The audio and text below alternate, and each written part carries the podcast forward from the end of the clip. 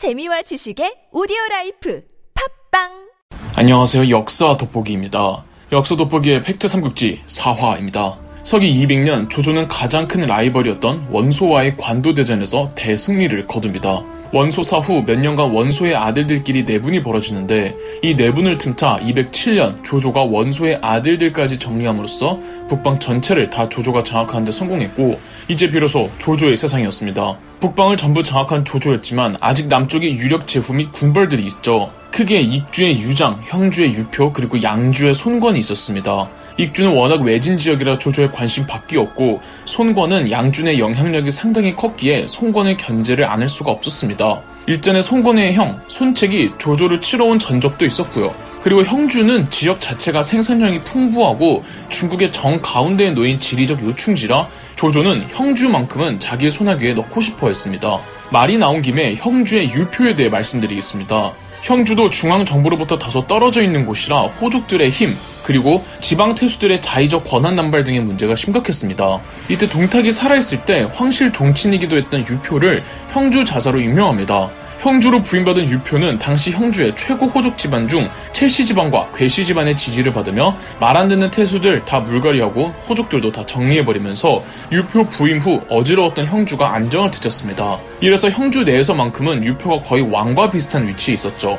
더불어 유표는 개인적으로도 문을 숭상하는 선비여서 형주에서 선비들을 상당히 우대해 주었으며 지식인들 사이에서도 인지도가 높았죠. 사마휘, 서서, 제갈량, 방통 등이 다 형주에 모여있던 이유가 있는 겁니다. 이랬기에 유표는 형주 내에서의 기득권에 만족하고 있었고 굳이 어디 다른 지역으로 세력을 팽창시키고 싶어 하지 않았습니다. 그러나 조조의 급격한 팽창에 불안했던 유표는 처음엔 동탁의 잔당이었던 장제와 장제의 조카 장수에게 형주 북쪽의 성을 주고 일종의 방파제 역할을 맡긴 겁니다. 그러나 장수는 조조에게 병합당해버리죠. 그런데 때마침 조조에게 제대로 격파 당한 유비 일행이 유표에게 온 게 아닙니까?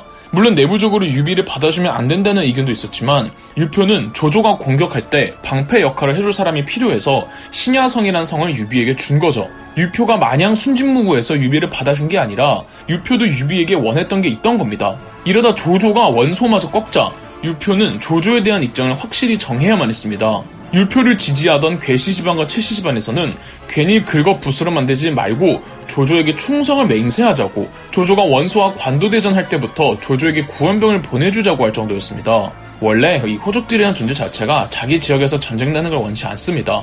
반면 유비를 비롯해 일부 소수는 유표가 어떻게 읽은 형주인데 조조와 싸워서 조조가 유표를 만만히 보지 못하게 하자는 강경적인 주장을 합니다. 어떻게 해야 할지 애매한 상황에서 208년 유표가 사망합니다. 유표에겐 배다른 두 아들들이 있었습니다. 이 중 장남 유기의 외가 쪽은 힘이 많이 약했고 차남 유종의 외가 쪽이 채씨 집안이었기에 유표 생전 유표의 처남이었던 채모가 유기를 많이 괴롭혔습니다. 아예 다른 지역을 맡으라며 지방으로 멀리 보내버리기도 했죠. 그 이유는 물론 자기 친조카가 아니기도 하지만 유기는 조조와 싸우자고 하는 강경파였거든요. 유표사 후 채모는 유기의 아버지 장례식 참가도 막았고 여동생과 함께 유종을 다음 형주의 주인으로 군림시켜줍니다. 그 뒤엔 조조의 지지도 있었고요. 그 사이 유비는 형주의 강경론자들을 모으고 있었고 서서와 제갈량이라는 참모도 만나게 됩니다. 유비가 관우장비라는 인간병기를 두고도 그동안 계속 조조에게 깨지기만 했던 이유는 참모가 없어서였잖아요. 참모라는 게 전략만 짜는 사람이 아니라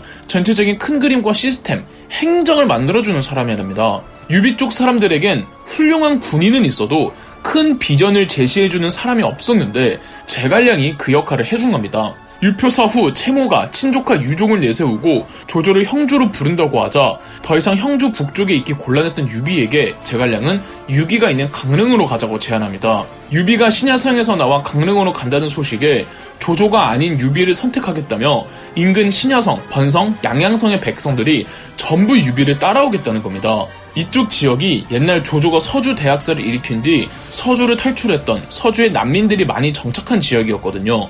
유비를 따르는 백성의 수만 10만 명이었고 이 대규모 행렬을 데리고 이동하기가 곤란했던 차에 조조가 보낸 선봉 기병대의 기습을 받아 아수라장이 된 일도 있었죠. 이때 조운이 혼자 적진으로 달려가 무쌍을 찍으며 갓난아기였던 유비의 아들을 구해내고요. 조운과 장비의 활약 덕에 유비는 겨우 강릉까지 도망칠 수 있었습니다. 더불어 조조는 채모와 유종의 요청으로 형주로 내려와 형주를 꿀꺽 하고요. 자 여기서 형주를 노리는 또 하나의 세력이 있습니다. 바로 강동의 손권입니다. 손책이 암살된 이후 급작스레 군벌을 이어받은 동생 손권은 처음엔 정권이 많이 불안정하고 많은 세력가들이 손실을 이탈했지만 주유와 장소의 도움 그리고 어머니 오부인의 지지 여기에 주유가 신진 인재들을 영입하면서 금세 강동 지역을 재통합하고 심지어 형주의 강화까지 진출해 이곳을 지키던 유표의 부하 황조를 죽입니다. 황조는 손건의 아버지 손견을 죽인 장본인이었기에 황조 척결과 강하 전명은 손건에게 상징적인 승리였죠. 그런데 유표사 후 형주가 혼란스러워지니 손건도 그냥 더 이상의 형주 진출을 포기하고 조조와 좋은 관계를 유지해야 하나? 아니면 조조와 싸워 형주를 장악할까를 두고 고민을 할 수밖에 없었습니다. 손건 내부적으로도 의견이 갈렸고요. 이때 유비의 제갈량이 손건에게 와서 손건과 주유를 부추기죠. 제갈량은 유비에게 어떻게든 조조와 송건을 싸움 붙여야 한다고 말합니다. 현 시점에서 조조와 싸울 수 있는 군벌은 송건밖에 없고 두 세력이 싸우는 사이에 유비만의 독재적인 세력지를 넓히자는 비전이었죠. 내가 어떤 판에서 입지를 다지고 싶을 때 1인자와 2인자를 싸우게 만들고 2인자에게 붙으라는 제갈량식 큰 그림은 기업 전략에서도 많이 거론된답니다. 소설에서는 제갈량이 손공과 주유를 부추긴 장면이 강조되지만 실제론 손공과 주유 이미 주전파였고 싸울 결심을 하고 있었습니다. 손권은 칼로 책상을 부수며 조조와의 항전 의사를 보였고 주유를 대도독으로 삼은 뒤 모든 군권을 주고 전함들을 이끌고 양쯔강을 따라 형주로 진격합니다. 유비는 주유의 군대가 3만밖에 되지 않는다며 실망했지만 주유는 유비에게 가만히 조조가 당하는 걸 구경이나 하라고 했다죠. 양쯔강을 사이에 두고 조조군은 오림이라는 곳에 주유의 군대는 적벽이라는 곳에 진을 칩니다. 삼국지 사상 대규모 해전은 처음이었는데요. 기병대만 운영해봤을 뿐 수군 운용 능력이 미숙했던 조조는 우선 채모와 장윤에게 지휘를 맡깁니다. 소설에서는 주유의 이간질에 속은 조조가 직접 채모와 장현을 죽였다고 하지만 조조가 그렇게까지 멍청하지는 않았습니다. 이 채모와 조조는 굉장히 친했어요. 손견을 모셨던 송곳내 노장 중 한 명이었던 황계가 느닷없이 조조에게 항복 의사를 전해옵니다. 젊은 주위의 지휘권에 불만을 품었다는 것이 이유였지만 이는 사한계, 즉 거짓으로 항복하는 전략이었습니다. 황계는 정해진 날에 주육은 군량미를 배에 싣고 항복하러 오겠다고 거짓말을 했고 조조는 깜빡 속습니다. 주조는 하염없이 황계의 투항을 기다리고 있었는데 황계가 군량미 다 싣고 오겠다고 약속했던 배들은 사실은 빈배였고 그 안에는 장작과 지푸라기 등 연소 재질로 가득한 화공선이었습니다. 주유군은 멀리서 불화살을 통해 화공선에 불을 질렀고 화공선이 조조 측 전함들에 부딪히면서 그 불이 삽시간에 조조군 전 진영에 확 퍼집니다. 하필 조조의 배들이 쇠사슬로 연결이 되어 있어서 불이 더 쉽게 퍼졌죠. 병사들의 말미를 방지하고자 배를 쇠사슬로 엮는 생각은 방통이 한 게 아니라 조조가 직접 내린 명령입니다. 방통은 적벽대전에서 등장하지 않습니다. 그리고 연한계라는 전략도 배를 묶는 전략이 아니라 여러 가지 전략을 섞어서 쓴다는 뜻입니다. 그리고 조조군 진영을 전부 쑥대밭으로 만든 불길도 조조군이 퇴각하면서 직접 불지른 부분이 크고 주유군이 화공선으로 조진 불의 규모는 그렇게까지 엄청나지는 않았다고 많은 역사학자들이 생각하고 있답니다. 그렇다면 조조의 결정적인 패인은 무엇이었느냐?